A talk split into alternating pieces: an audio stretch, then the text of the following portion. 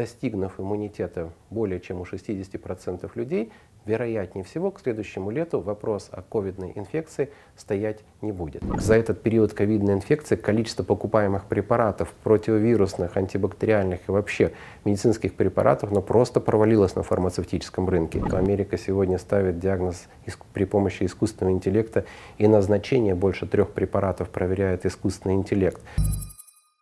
Всем привет! Вы смотрите Клименко Тайм. Сегодня у нас в гостях профессор Дмитрий Иванов. Оставайтесь с нами, не забывайте ставить лайк и нажимать на колокольчик. Здравствуйте, дорогие друзья! Прошло полгода, и мы уже можем подвести итоги ковидной инфекции. Да, действительно, она не останавливается и продолжает распространяться по всему миру. И наши ожидания, что с наступлением лета количество заболевших будет уменьшаться, не оправдались. Ни температурный фактор, ни национальность, ни место жительства существенно не влияют на распространение инфекции.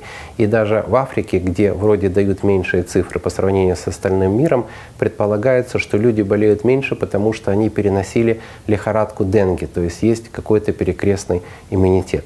Таким образом, инфекция, вероятно, будет распространяться, люди будут болеть, то есть это говорит о том, что сделана она хорошо, вирус сделан хорошо. Теперь, как, что нас ожидает в будущем? По данным Роспотребнадзора, примерно 25% россиян уже переболели этой инфекцией. Думаю, что в европейских странах и восточноевропейских примерно такая же ситуация. Следовательно, для того, чтобы выйти на популяционный иммунитет, это примерно 50-60% переболевших, нужно, чтобы эти люди потихонечку переболели, и дальше, когда включится вакцинация, или сейчас она включится, то достигнув иммунитета более чем у 60% людей, вероятнее всего к следующему лету вопрос о ковидной инфекции стоять не будет. Мы много уроков получили исходя из особенностей течения ковида. То есть примерно 60% людей, независимо от национальности и места проживания, переносят инфекцию практически бессимптомно или имеют однодневное повышение температуры. Это очень хорошо. То есть клиническую симптоматику мы видим примерно у 30, ну может быть 40% людей, и то, если они делают тесты. Есть небольшая группа людей, которые переносят очень тяжело, и это группа риска, которые имеют другие заболевания, коморбидности, то, что мы называем, и действительно они могут требовать интенсивной терапии, интенсивной помощи. Сейчас хорошо понятно, как лечить эту инфекцию. То есть в самом начале, как и в гриппе, если попадают первый, второй день от дебюта заболевания, то противовирусная терапия и тот же асельтамивир работают в большинстве случаев против этой инфекции. Мы хорошо понимаем, как профилактеризировать надо. То есть перчатки то, что мы вспоминали с вами, это абсолютный бред, он абсолютно не защищает и не может защищать.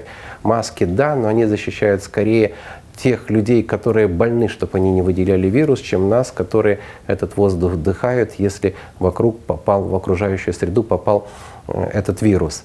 Мы понимаем, что вакцинация, да, идеальна на сегодняшний день. И та вакцина, которую предложили в России, опубликованы эти результаты в самом, самом известном журнале Lancet. Вы знаете, что уже и ВОЗ поблагодарил за разработку этой вакцины. То есть это безусловно находка, это безусловный прорыв, который позволит сократить сроки распространения инфекции, наверное, вдвое, может быть и втрое. Отсюда как раз и прогнозируемое окончание этой пандемии или эпидемии где-то к началу следующего года.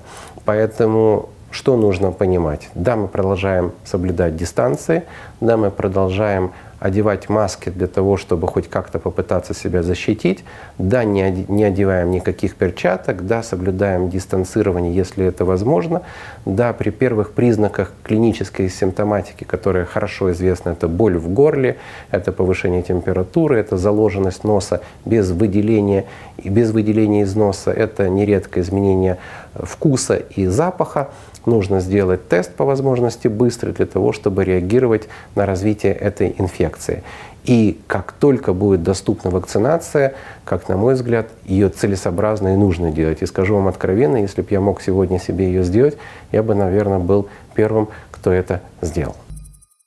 Предыдущая неделя побила антирекорд по заболеваемости на COVID-19 вообще во всем мире. А американские медики вообще предрекают апокалиптическую осень. И причиной это видят игнорирование ношения масок и открытие учебных заведений.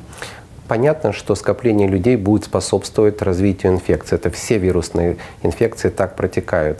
И маски, вероятно, все-таки в общественных местах целесообразно носить. К сожалению, вирус действительно не утрачивает свою вирулентность, то есть возможность заражать людей и вызывать заболевания. И да, мы стоим, уже сейчас понимаем, что им нужно или переболеть, или быть провакцинированным. Поэтому, конечно, слово «побить рекорд» — это страшилки. Да, он распространяется. Да, большинство людей в мире должно им переболеть для того, чтобы его количество уменьшалось. Пока же он будет увеличиваться в своем распространении. Как долго школам удастся продержать вот такую ковид-блокаду? Это зависит от организационных мероприятий, это зависит от внимания учителей к своему здоровью, это зависит от того, насколько будут санитарные нормы выполняться. Я могу вспомнить, что когда я учился, и в детском саду, когда я был, нас всегда встречали на входе медсестра. И если эта практика сейчас вернется, это будет очень хорошо. Никакой ковидной инфекции не было. Просто больные дети не должны посещать детский коллектив. Это абсолютно понятно. Какая бы эта инфекция ни была, грипп это или просто риновирусная инфекция или ковид. Мы еще раз можем вернуться, чем неприятен ковид. Он дает смертность, если мы считаем все цифры по миру, смертность его достигает 3%. В странах, где более тщательно, может быть, подходит к диагностике или к началу лечения, эти цифры гораздо меньше. В России 1,8 допустим, смертность, к примеру, ну, то, что мы знаем с опубликованных источников. То есть чем внимательнее относи, относятся люди к своему здоровью и чем быстрее реагируют на первые признаки появления инфекции, какая бы она ни была, тем больше шансов с этой инфекцией быстрее побороться и не дать ей распространяться.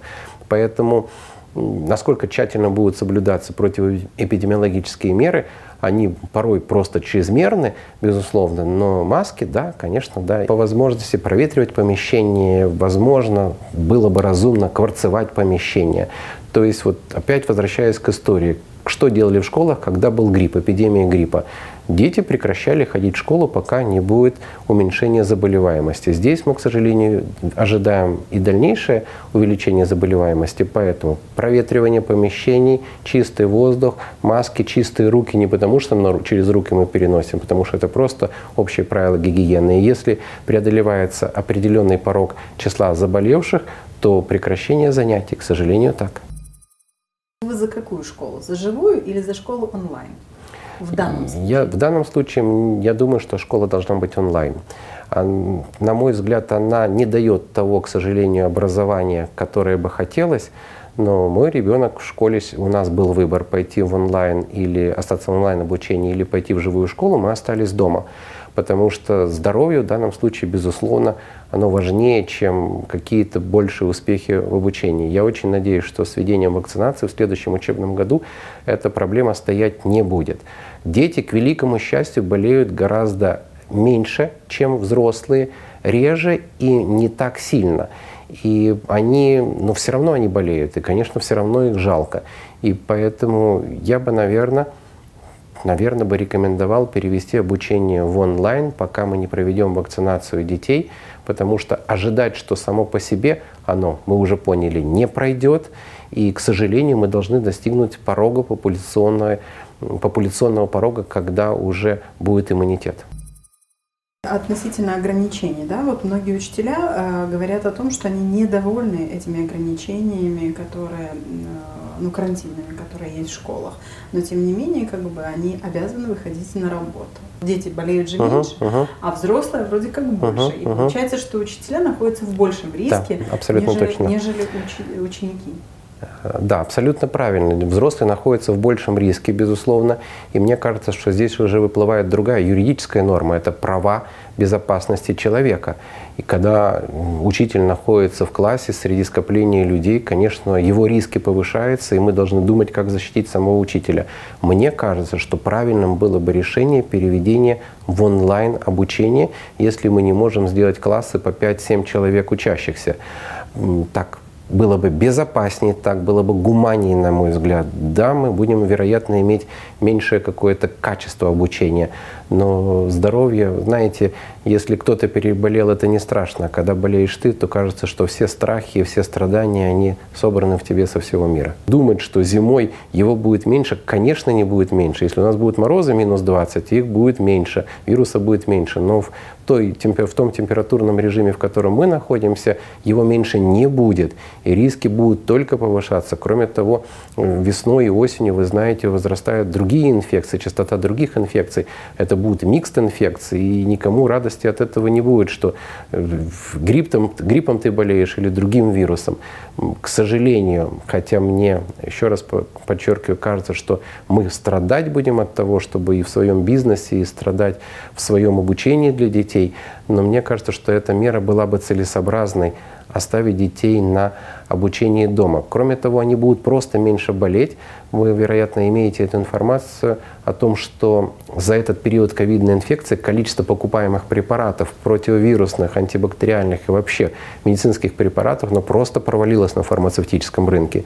Люди, которые были разобщены, они действительно меньше болели. Была и обращаемость, правда, меньше, но и они просто меньше болели. Я за то, чтобы была социализация, я за то, чтобы люди вживую общались, а не в интернете между собой общались. Но раз такая ситуация сложилась, раз она пошла по тому пути, который все-таки представляет опасность для нашего общества, мне еще раз повторяю, кажется, что правильнее было бы разобщить детей от, от школы. Я, кстати, посмотрела по статистике, если говорить вообще вот в мире, по количеству вот на сегодня болевших мы достигаем уже 100 тысяч. На мой взгляд, они не объективны абсолютно. Мы можем говорить о количестве заболевших или, вернее, перенесших инфекцию, если бы мы проводили тотальный скрининг. То есть вот взяли город Киев и всех в принудительном порядке, добровольно принудительном порядке протестировали на наличие иммуноглобулины. Тогда мы понимали бы, сколько людей переболело. Думаю, что цифра гораздо выше, чем 100 тысяч. Почему в Америке самые большие цифры? Четыре страны сейчас, вы знаете, лидируют. Это Америка, Бразилия, Индия и Россия. Не потому, что там людей больше переболевших. Мы сейчас уже понимаем, нет национальной предрасположенности к тому, чтобы тяжелее или больше болеть. И все возраста, к сожалению, болеют инфицируются одинаково все возраста, просто по-разному клиническая картина протекает. Но в зависимости от количества проведенных тестов мы понимаем, сколько людей в популяции болеет.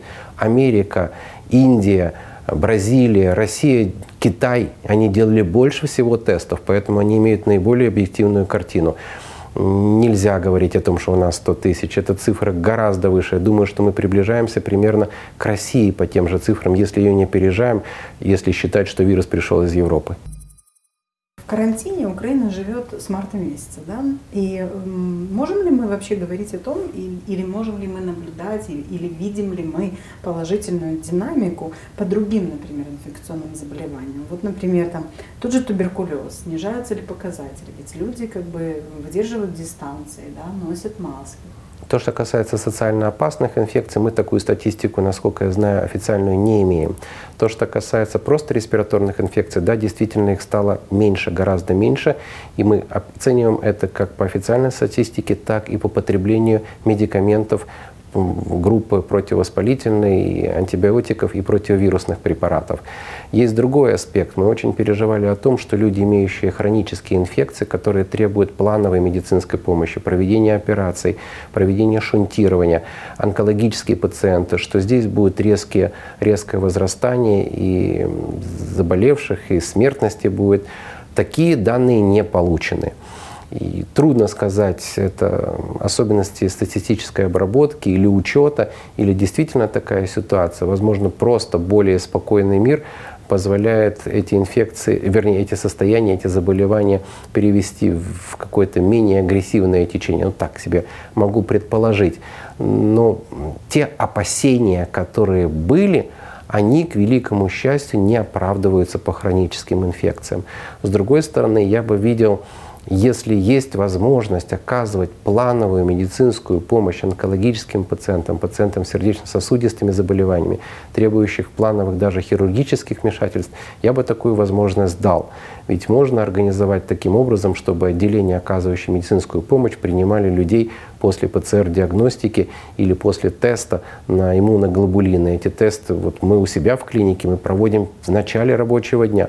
То есть мы приходим на работу, я сдаю тест, через два часа я получаю ПЦР, и тогда только я иду на контакт с пациентом. Да, это дорого, но это забота о пациенте, которому ты помогаешь. И в конечном итоге это забота и о тебе, и о твоей семье. Да, это требует деньги, да, это требует немножко напрячь мозги и силы.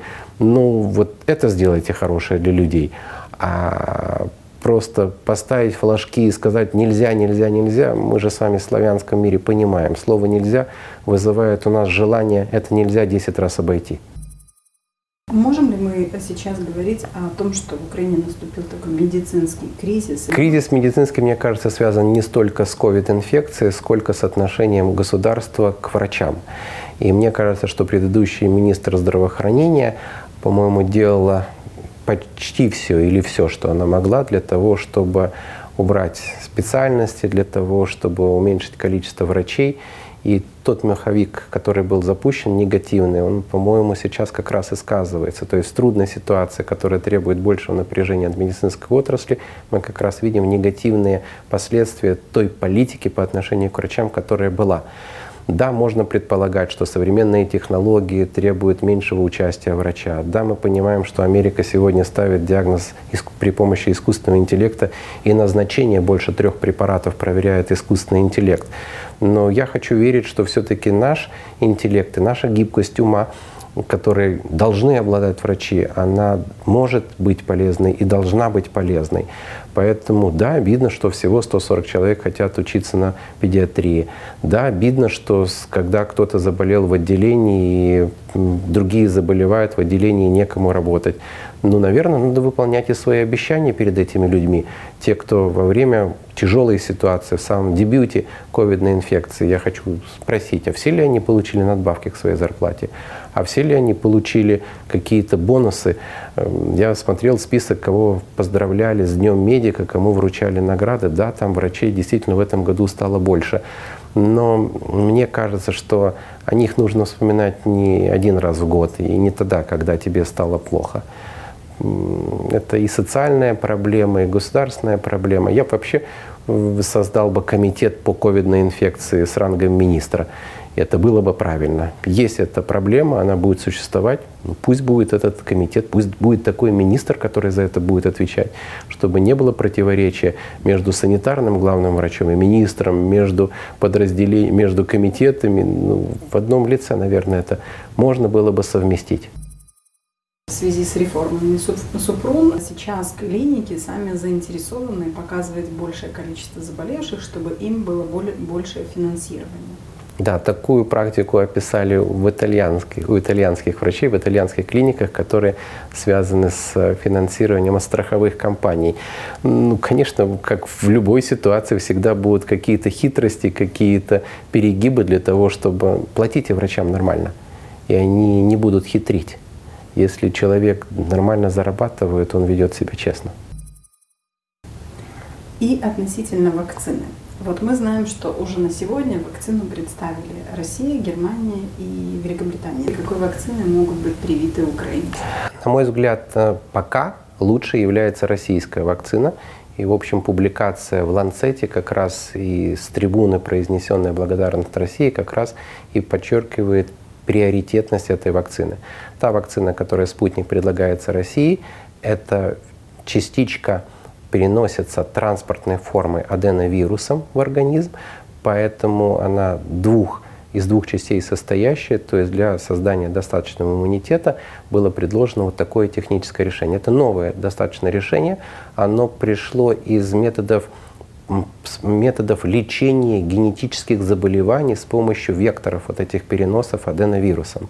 Что хорошо, мертвый вирус, никакой живой частички. То есть даже если происходит неуспех, то будут побочные эффекты, которые не будут носить фатального характера. Вы знаете, с вакциной, которая в Великобритании, к сожалению, там очень негативный был побочный эффект, который вынужден, из-за которого были вынуждены приостановить испытания вакцины. То, что касается не прошли третьей, четвертой стадии, третью стадию они сейчас проходят клинических испытаний, и, собственно, то большое количество людей, у которых она используется, как раз и подтверждает ее безопасность. Вторая вакцина российская, она построена на основе технологии как вирус гриппа, против, э, вакцины против вируса гриппа, где нет никакого носителя, вводится непосредственно э, частичка, которая вызывает, дает иммуногенность. Она пока действительно менее, на меньшей стадии разработки, разработки, но она, вероятно, скоро тоже пойдет. Какую вакцину использовать? Ну, не мы с вами решаем, кто и где будет покупать, но я больше склонен, если честно, к российской вакцине.